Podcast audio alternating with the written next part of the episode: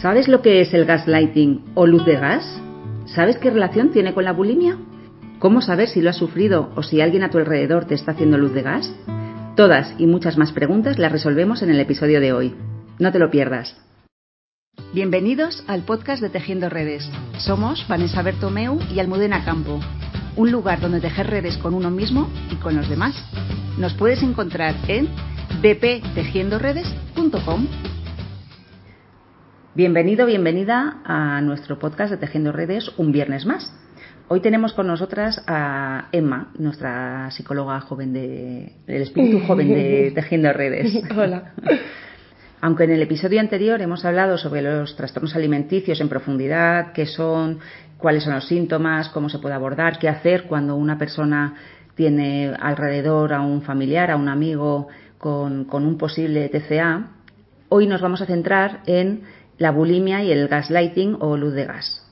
Así que empezamos este episodio abordando estos dos temas en concreto. Y cómo estos dos hechos tan diferentes, tan dispares, pueden estar relacionados. Y lo primero que nos gustaría aclarar es que hemos llegado a esta conclusión tras la experiencia y la observación, porque no se han hecho estudios ni se ha demostrado su relación, pero nosotras creemos que desde este punto de vista se puede ver este problema que afecta a tantas personas de otra manera más global y más integradora. Porque los trastornos alimenticios tienen más que ver en los pacientes afectados con cómo manejan el dolor emocional más que con la comida en sí. Y por esta razón, por ejemplo, podemos ver la bulimia como una conducta adictiva. Así que en este episodio nos centraremos en el trastorno por bulimia. Cuéntanos, Emma, un poquito más sobre la bulimia. Bueno, pues los episodios bulímicos se caracterizan por una ingesta bastante exagerada de alimentos en un tiempo que es muchísimo menor al que a lo mejor una persona normal eh, suele dedicar. Entonces la persona compensa este acto a través ya sea de vómitos inducidos, ejercicio excesivo o el uso de laxantes, entre otros muchos. Los pacientes diagnosticados de bulimia, como aquellos que son diagnosticados con anorexia, tienden a evaluarse a sí mismos de una manera bastante obsesiva basándose en la forma de su cuerpo y su peso de una forma que además es poco aproximada a la realidad. Y esto es lo que englobamos en el término de dismorfia corporal. ¿Y qué más nos puedes contar sobre estas compensaciones? Porque parecen importantes, ¿no? Sí, la verdad es que son, yo creo que es una parte clave de la bulimia. Estas reacciones, que son expresadas en acciones compensatorias que los afectados experimentan, son muy importantes, por lo que precisamente la palabra describe, que son compensaciones. Cada compensación está diseñada para establecer algo que el atracón no ha sido capaz de hacer para ellos. ¿Y podrías hablarnos más sobre los atracones? Porque parece que hay varios factores. La necesidad por llevar a cabo un atracón, eh, la vergüenza. ¿Qué más hay? Bueno, pues los atracones hacen a la gente sentirse completamente fuera de control. Por lo tanto, todos estos actos compensatorios están diseñados por una razón, que es volver a tener ese control. Forzar el vómito es una forma de recuperarlo así como el desarrollo de algunos rituales que se pueden dar en torno a las, a las comidas o solo a lo mejor comer alimentos específicos o masticar demasiado la comida, así como saltarse comidas o no comer cuando otras personas también comen. Para encontrar la causa de un problema psicológico, ya sea de, de la bulimia o de cualquier otro problema, hay que arrojar luz en aquello que no se quiere ver.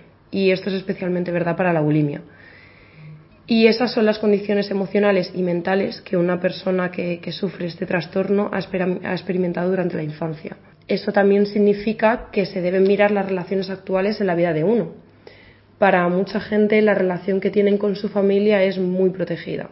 No están dispuestos a dar cabida a la idea de que en su familia había dinámicas y relaciones disfuncionales y para poder conservar esas relaciones, la forma en la que son y para no causar daños, le resulta mucho más fácil cargar con, la culpa y la responsabilidad por no ser suficientes. Esto en constelaciones es lo que llamamos una lealtad ciega. Lealtad ciega a la familia, a la madre, al padre al, o al sistema entero familiar, donde se tapan las cosas, se, se, ocultan las cosas, hay secretos de familia porque es más doloroso verlo y no se sí. Y puede resultar bastante dañino a la larga. Pero si hacen esto, nunca van a ser conscientes, que decir, si lo siguen tapando, nunca van a llegar a ser conscientes de lo que realmente está pasando. Y los trastornos alimenticios son una de estas condiciones en la que para poder tomar completa conciencia de lo que está ocurriendo, el paciente debe estar dispuesto a revisitar las condiciones emocionales de su infancia y hacer frente a la, a la realidad de sus relaciones actuales.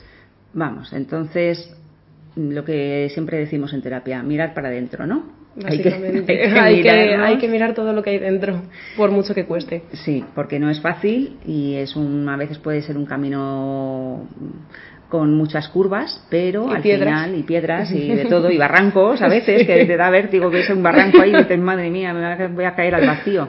Pero bueno, hay que hacerlo para poder, para poder sanar. Merece la pena luego. A largo plazo merece mucho la pena. Pues sí.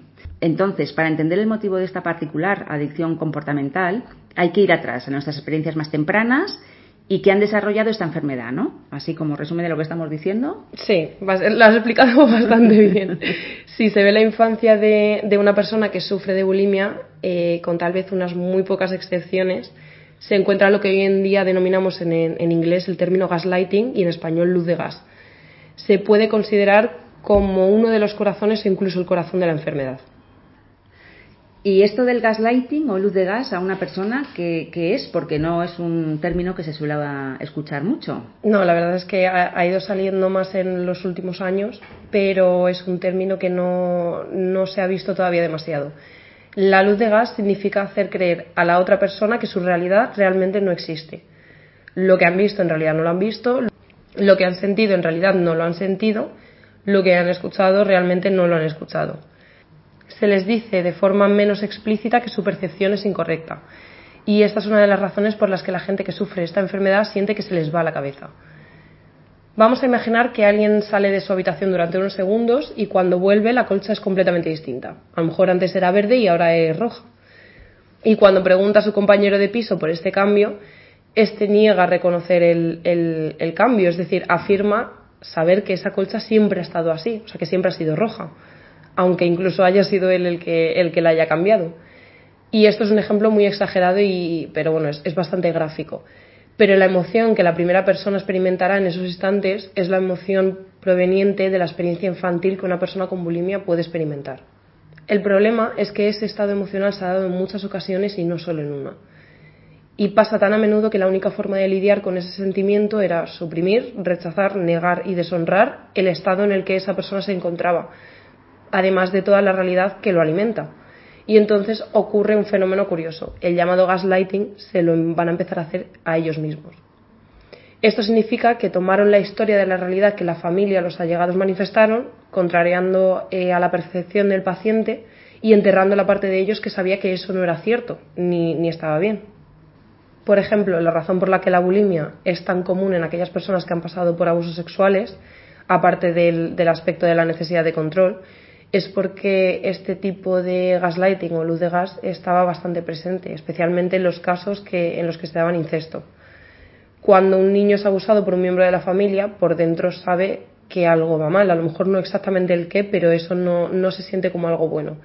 Siente que da miedo y que no es lo correcto. Pero la historia que su familiar le puede llegar a contar es, por ejemplo, sabes que tú y yo tenemos una relación especial, que este es nuestro, nuestro tiempo especial, que esto es un juego y estas dos realidades no concuerdan para el niño. Esto es la luz de gas. Entonces, lo que quieres decir, para recapitular, es que el niño tenderá a suprimir el núcleo de su realidad para alinearlo con la realidad situacional de su pariente. Es decir, niego lo que yo siento, percibo o pienso para aceptar lo tuyo que es contrario a lo que yo siento, percibo, y me creo lo tuyo y me niego lo mío. Eso es y, una persona no puede hacer esto y mantenerse sana porque al final esta supresión es tan intensa que es imposible no desbordarse y ampliarse a todo tipo de problemas eh, comportamentales. Pero claro, no tiene por qué existir la realidad de un abuso sexual en todos los pacientes bulímicos. Pero ¿siempre hay gaslighting? A ver, es importante entender que muchas familias no hacen luz de gas intencionadamente. En la mayoría de veces esto se hace sin intención y de una manera inconsciente. Sí, esto es lo que siempre decimos que los padres hacemos lo que podemos con lo que sabemos, ¿no? Pero que muchas veces, incluso por protección al niño, que mm. te ven triste o que has llorado y les dices que no, que estás bien y que no pasa nada. El niño siente y percibe y ve que tú no estás bien porque has estado llorando, puedes estar triste mm. o enfadada pero tú lo tapas y le dices que no, que todo está fenomenal y que tú estás estupenda, ¿no? Eso, por ejemplo, y lo haces con, con, la intención de proteger a tu hijo, pero al final estás haciendo la luz de gas. Ahí está, lo haces con la mejor intención del mundo, pero eso puede resultar en algo que, que no que no concuerda con lo que queremos para nuestro hijo. Claro, al final, en el resultado final, a pesar de que mm, la mayoría de las veces, como hemos dicho, no se hace intencionadamente, da igual, al final sigue pasando y sigue siendo real y es válido. ¿no? Ahí está, sí. Ponos más ejemplos. Si un niño tiene un padre alcohólico que se ha desmayado o se ha derrumbado en el sofá por la cantidad de alcohol que ha bebido durante el día, pero su madre le dice que papá solo está cansado, que ha tenido un día largo en el trabajo, esta es una forma de hacer luz de gas, aunque la intención, como ya hemos dicho, sea de proteger al niño. Claro, los niños de tontos no tienen un pelo, son niños pero no tontos. Ahí está. Y tal vez no sepan verbalizar con exactitud lo que les pasa, pero saben que algo pasa y que algo no va bien. Eso es. Y si los padres de un niño discuten continuamente dentro del hogar familiar, pero al niño se le requiere reunirse con el resto de la familia y dar la impresión al resto de que la familia es perfecta y que no existe conflicto alguno, esto es luz de gas. Si el afecto y el amor que se demuestra dentro del núcleo familiar no es sincero y se hace solo ante la mirada del mundo exterior, eso también es luz de gas. En este tipo de, de situaciones el amor no se vive como algo agradable. Para empeorar las cosas, realmente solo podemos controlar las cosas desde la realidad interior de uno mismo. Pero hay niños que se encuentran en situaciones donde se les dice constantemente o se les hace entender que su realidad no existe Así que, por lo tanto, van a acabar en una situación donde las circunstancias de su vida no son las ideales.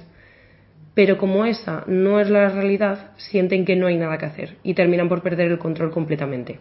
Así que los deseos de un niño se ven en un momento dado en conflicto con los deseos de aquellas personas de referencia durante la infancia, mamá, papá o alguien muy cercano. O su sentido de la realidad se ve en conflicto con el sentido de la realidad del otro, ¿no? Así es. Los límites siempre son importantes en la vida de una persona, pero hay momentos específicos en la vida donde el desarrollo de los límites es algo especialmente crítico.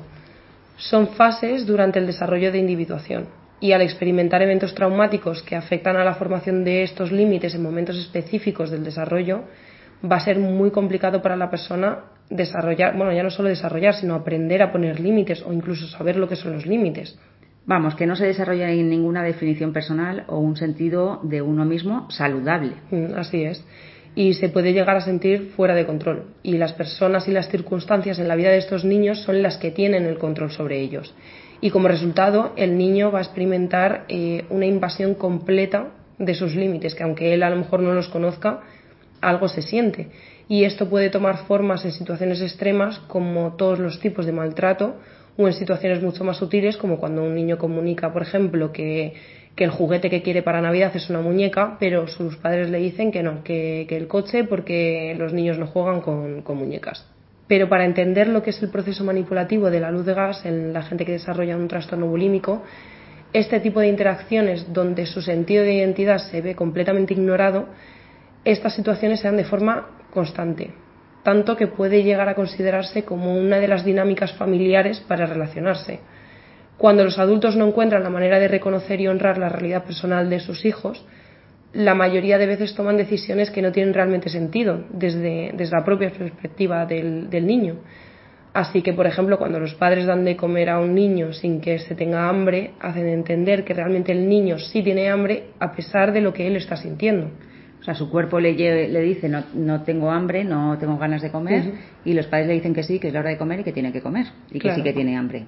Y él dice, vale, pues sí, tengo hambre o, aprende directamente a tengo que comer aunque no tenga hambre. Y sin embargo también cuando el niño protesta ante estas invasiones, ¿no? De come aunque no tengas hambre, pues aprende rápidamente que ese acto conlleva castigos, la retirada del afecto y el gaslighting no se pueden permitir decir basta, ¿no? no esos límites de los que has hablado no se los permiten. claro, si expresa su insatisfacción, que está mal a los ojos de los padres, estos se van a volver contra el niño, que es algo así como forzar las creencias de uno sobre el otro. Así que el niño no puede reconocer la invasión o pararla. La situación, como te puedes imaginar, es bastante desesperante y el niño comenzará a sentir una pérdida completa del control tal y como se sentiría una marioneta si estuviera viva, porque alguien le está tratando como objetivo propio sin ningún tipo de elección personal. La única manera que tiene este niño de relacionarse con, su ambiente más próximo es a través del abandono de sus propios límites, de su estimación de la, de la realidad y comenzando a hacerse a sí mismos ese gaslighting y violando sus propios límites por el bien de su pertenencia e integración en el grupo social. Por esto, la, la gente que sufre de bulimia se siente llena de toxicidad de la que de alguna manera se tienen que deshacer también sienten que son completamente incapaces de alejarse de, estas personas y de las cosas y sitios que les causan malestar. Y esto lleva a un sentimiento interno de incapacidad de no poder sobrellevar todo a la vez. Y por si no fuera poco, por estas experiencias tan tempranas no sienten que puedan apoyarse en nadie y alguien que sea seguro no existe y tampoco les transmiten ese sentimiento de seguridad que les apoye, que les den un espacio para, para la expresión de su propia realidad y muchas veces se sienten completamente solos. Vamos, en otras palabras, que deben controlar todos esos sentimientos que hay dentro de ellos de alguna manera, pero tienen que hacerlo secretamente, de manera secreta y sin sacarlo fuera, ¿no? Sí, ahí está. Y es importante entender que para la gente con bulimia la relación con la comida tiene mucho que ver con su amor propio. Dicho de otra forma, la relación que mantienen con la comida refleja la relación que mantienen con el concepto de amor viéndolo desde la siguiente analogía, es como comerse una manzana podrida. Y eso es lo que representa la comida ahora para ellos. La comida puede parecer lo único seguro y de confianza sobre lo que se pueden apoyar, además de la única fuente de placer. Parece que es la única forma de sentirse más energizados para disolver el sentimiento del, agotamiento. Además, también puede parecer que esta es la única forma de aplacar y eliminar los sentimientos de la hambruna emocional, sentimientos que han sido adquiridos a través del gaslighting y que no les fueron permitido experimentar, por lo que han desarrollado una tolerancia cero hacia ellos. Alivia el dolor que no pueden experimentar directamente, como por ejemplo el, no ser visto, el no ser reconocido, sentido, escuchado o comprendido, para que se sintieran seguros de que alguien consideraría sus intereses y que además los aceptara y los honrara. Y han aprendido a que no pueden confiar en ello, Así que el momento en el que tragan la comida, como si hubieran sido traicionados, una traición por parte de la comida, tal y como fueron traicionados por alguien de su núcleo familiar, de quien era peligroso aceptar amor y afecto, y como si se hubieran traicionado a sí mismos, como si hubieran sido demasiado tontos como para volver a caer en la misma trampa. Se sienten asqueados por ellos mismos, incluso avergonzados como resultado, y entonces van a intentar compensar este sentimiento.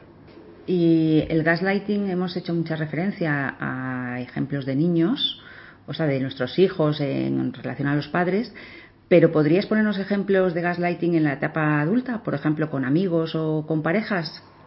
Bueno, pues en primer lugar, sus acciones no tienen nada que ver con, con lo que dicen. Una pareja, por ejemplo, te puede decir que tiene muchísimas ganas de verte, y que te echa mucho de menos y luego cuando te ve no, va, no muestra interés o parece que le da igual verte. A lo mejor pasa mucho tiempo con el móvil o, está distraído. Además, eh, la persona que a lo mejor te puede estar haciendo gaslighting o que tú crees que puede, puede estar ejerciendo esto, también puede estar tratando de ganar mucha influencia en tu vida.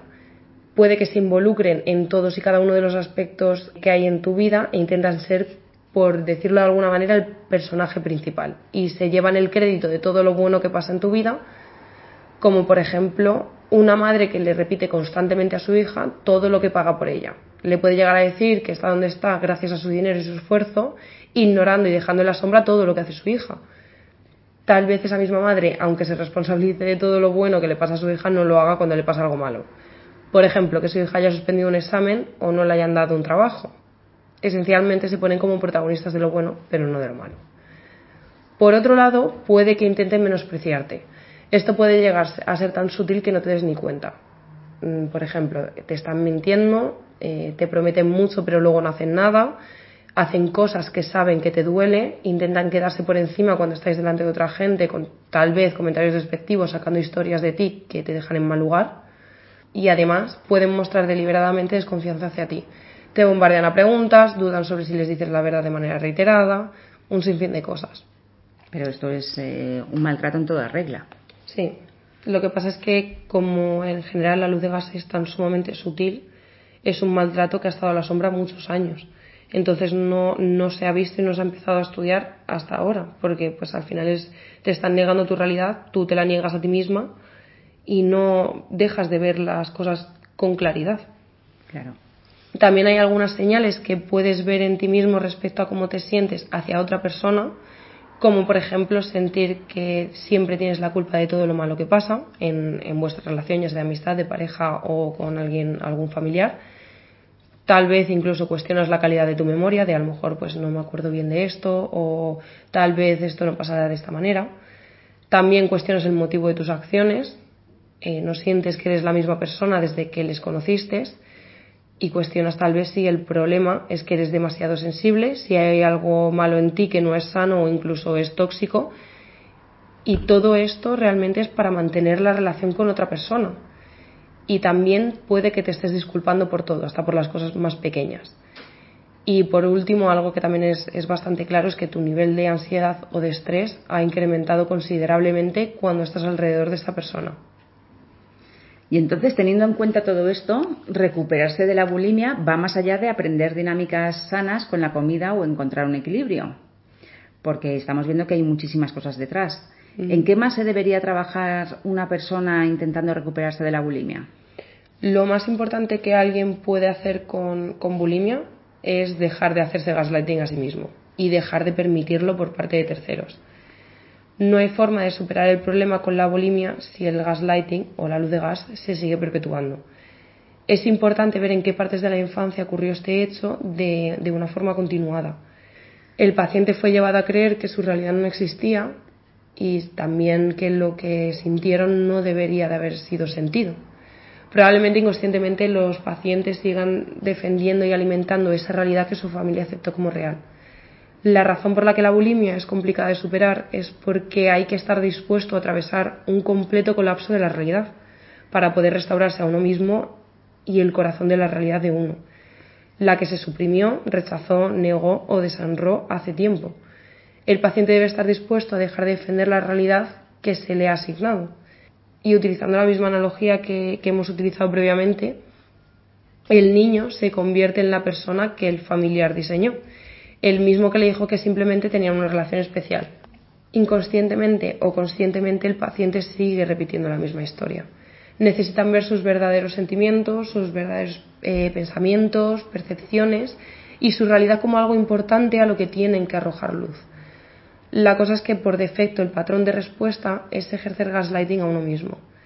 Es lo que hacen todo el tiempo y para superar eso se debe pillar a uno mismo en el momento en el que se hace.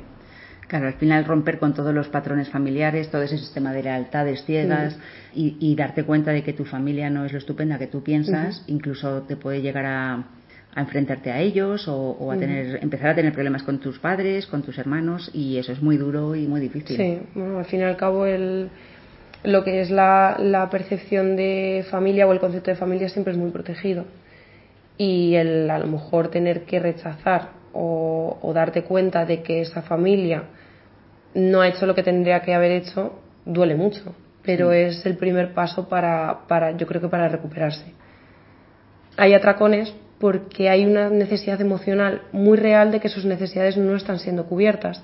Y como resultado a esas necesidades emocionales no satisfechas y uno mismo violando sus propios límites de forma continuada, provoca un sentimiento constante que es a lo mejor un poco más negativo, un poco más feo y la cuestión es que la persona necesita ser vista, sentida, escuchada y comprendida.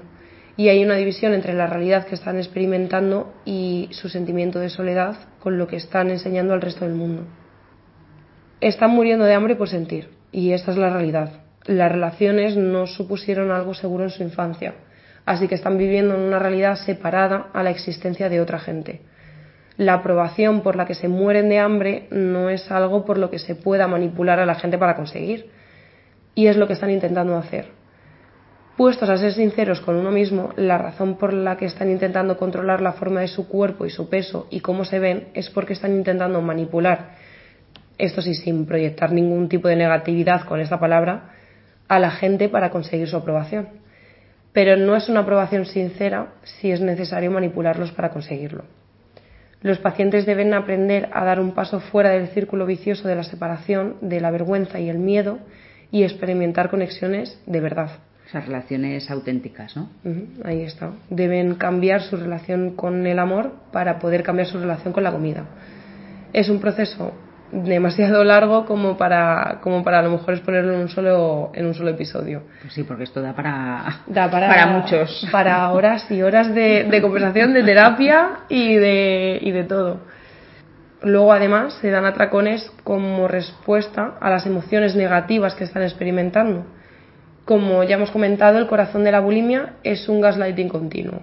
¿Qué era lo que pasaba cuando estas personas experimentaban un sentimiento negativo durante su infancia? ¿Era validado o era tratado como real? No. Lo que los pacientes con bulimia aprendieron era que las emociones negativas no deben ser toleradas o aceptadas. Es decir, las emociones negativas no existen. Y esto significa que cada vez que experimentan una emoción negativa responderán de la manera que fueron condicionados a responder.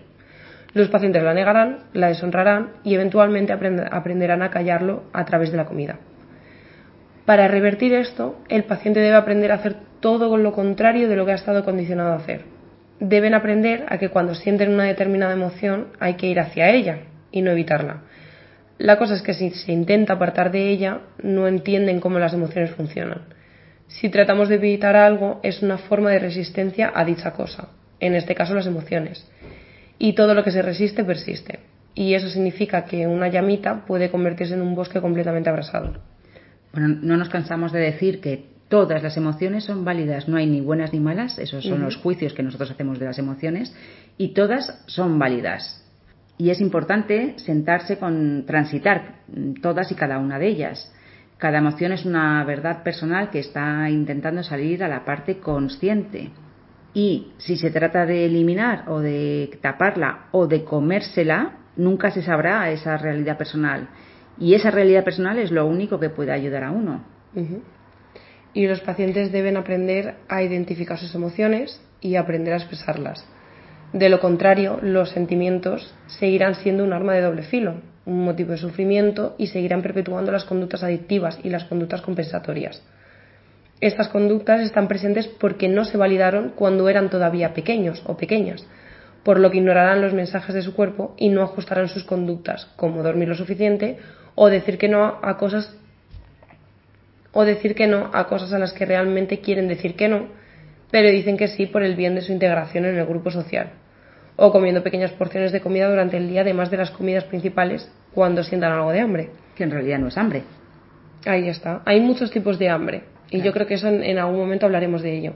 Creo que había además como cinco y uno de ellos es el hambre emocional, que es no toleras la emoción y como no toleras la emoción, para suprimirla comes aquellos que, ahora mismo se encuentren afectados por esto también deben aprender a priorizar ante todo lo que sienten. Al sufrir por la bulimia, una persona tiene una dificultad enorme para sentir placer de manera general, hasta tal extremo que algunos pueden ver la comida como la única fuente de placer, aunque sea momentáneamente. Y si ese elemento no está presente en su vida, podrán incluso llegar a sentir que no podrán volver a sentir placer nunca más y ahí es donde la apatía puede entrar en juego. Una de las cosas más complicadas para estos pacientes es no enfocar la solución de la bulimia de la manera que resuelven todo lo demás, que es voy a hacerlo de una sentada. Son personas en su gran mayoría muy perfeccionistas y este enfoque no, no les va a ayudar en el tratamiento. Curar todas esas heridas no funciona de esa manera como tampoco funciona la vida y tampoco tienes por qué hacerlo solo sola cada vez que tienen un atracón se dicen a ellos mismos que nunca más va a volver a pasar. Esto es una presión enorme para una persona. Las emociones negativas y dolorosas son las que alimentan esta conducta de atracones y por si no fuera poco se añaden otra carga más a ese estado emocional, aumentando las probabilidades del atracón. En todo caso, sería aquí cuando las normas sociales sobre belleza entrarían en juego. Hay un malestar emocional, se lleva a cabo un atracón de comida y cuando se aprende que eso engorda y que engordar está mal y no es bonito y no es aceptado por otros, uno se promete de manera obsesiva que nunca más volverá a pasar porque para ser aceptado no se puede estar gordo. Y esto solo hace que haya más probabilidades de atracones en el futuro. Poniéndose tanta presión, queriendo hacer tantas cosas a la vez durante el tratamiento, que es curarse, eliminar las conductas adictivas, bajar de peso de forma saludable o subir de peso de forma saludable, etc., piensan que lo único que se interpone entre ellos y la recuperación es su propia resolución personal y no podría ser menos cierto. Es como decir que estás harto de tu propia vaguería y que mañana mismo irás al Albacete y lo modernizarás. es un fracaso asegurado, porque todo el mundo en este planeta fallaría, o sea, no solo tú, sino cualquier otra persona. Y es comprensible toda esa desesperación por acabar con el ciclo de la bulimia. Y también es desesperante escuchar que recuperarse lleva un tiempo. La realidad es que recuperarse de la bulimia no es un proceso de un día y no puede hacerse por el mero hecho de decidir que, es así como va a pasar. Y no pensar que no hacerlo en un corto periodo de tiempo es un fracaso personal hay que empezar poco a poco, paso a paso, y dominar un paso antes de pasar al siguiente. Y hay que ser conscientes de que se pueden tener recaídas y hacer las paces con ese hecho y no machacarse por ello. No significa que uno esté fracasando o que esté yendo para atrás. Las expectativas que se tienen de uno mismo son casi imposibles. Y lo que ocurre cuando alguien intenta parar todas las cosas que denominó como negativas de una vez es que todas ellas vuelven a ocurrir de una vez y esto solo alimenta el sentimiento de pérdida de control.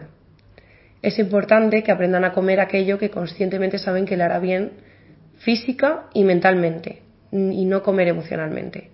Inevitablemente, esto hará que poco a poco aprendan a tomar en todos los aspectos las mejores decisiones para uno mismo. Por ejemplo, no me comeré la tarta entera de chocolate porque luego sé que me dolerá la tripa y la cabeza y en su lugar puedo comerme una sopa casera que me ayudará a entrar en calor y me hará bien al estómago. Comer de esta manera no solo te vuelve a poner en contacto con tu realidad personal, sino también hace que sea menos probable que experimenten que han cometido un error al comer y evitar los comportamientos compensatorios. Bueno, al final, como hemos dicho también, nos, nos, comentó Joana en el episodio anterior del TCA, todos los trastornos alimenticios son la recuperación es larga y, no es fácil pero se consigue. Y también entendemos que todo lo que os hemos dicho toda esta información es mucha información de golpe y hay que procesarlo. Así que lo dicho esto es un proceso complicado que si estás pasando por él te animamos a que no lo hagas solo o que no lo hagas sola pide ayuda porque pedir ayuda es de valientes y enfrentar los problemas es de valientes. Valiente no es el que no tiene miedo, sino el que e, enfrenta las situaciones y, coge eh, un poco el toro por los cuernos ¿no? y, y se enfrente a eso que nos está pasando, que es doloroso, que es difícil y que al final puede ser muy perjudicial a todos los niveles, físico, emocional, mental y que recordar que la vida puede ser muy bonita cuando dejas de contar calorías y dejas de sentirte culpable. Ahí está. Y nos aprendemos a querer tal y como somos con nuestras arrugas, nuestras chichas, la celulitis o lo que haya. Lo que nos hace ser Con la nariz más grande, más pequeña o el pelo más rizado o más largo, que siempre queremos lo que no tenemos. Sí, básicamente. Mira, yo me he pasado años planchando el pelo, teniendo el pelo rizado. Y lo tienes precioso. Mira, como, una, como una leona. no, lo tienes muy bonito. De hecho, el vídeo que vamos a sacar del podcast se va a ver tu pelo rizado y va a estar, muy Guapa, va a estar muy guapa. bueno, que como siempre, muchas gracias Emma por contarnos todo esto, que, es muy interesante, la verdad, y muy poco y con muy poca visibilidad hasta el momento, así que muy, es curioso, por lo menos, interesante, un rato. Y sobre todo el conectar el gaslighting con la bulimia también es muy interesante. Y nada, que esperamos que te haya gustado y que te haya sido útil. Y no olvides compartirlo en tus redes si ha sido así. Muchísimas gracias. Hasta el viernes que viene. Adiós. Gracias por llegar hasta aquí.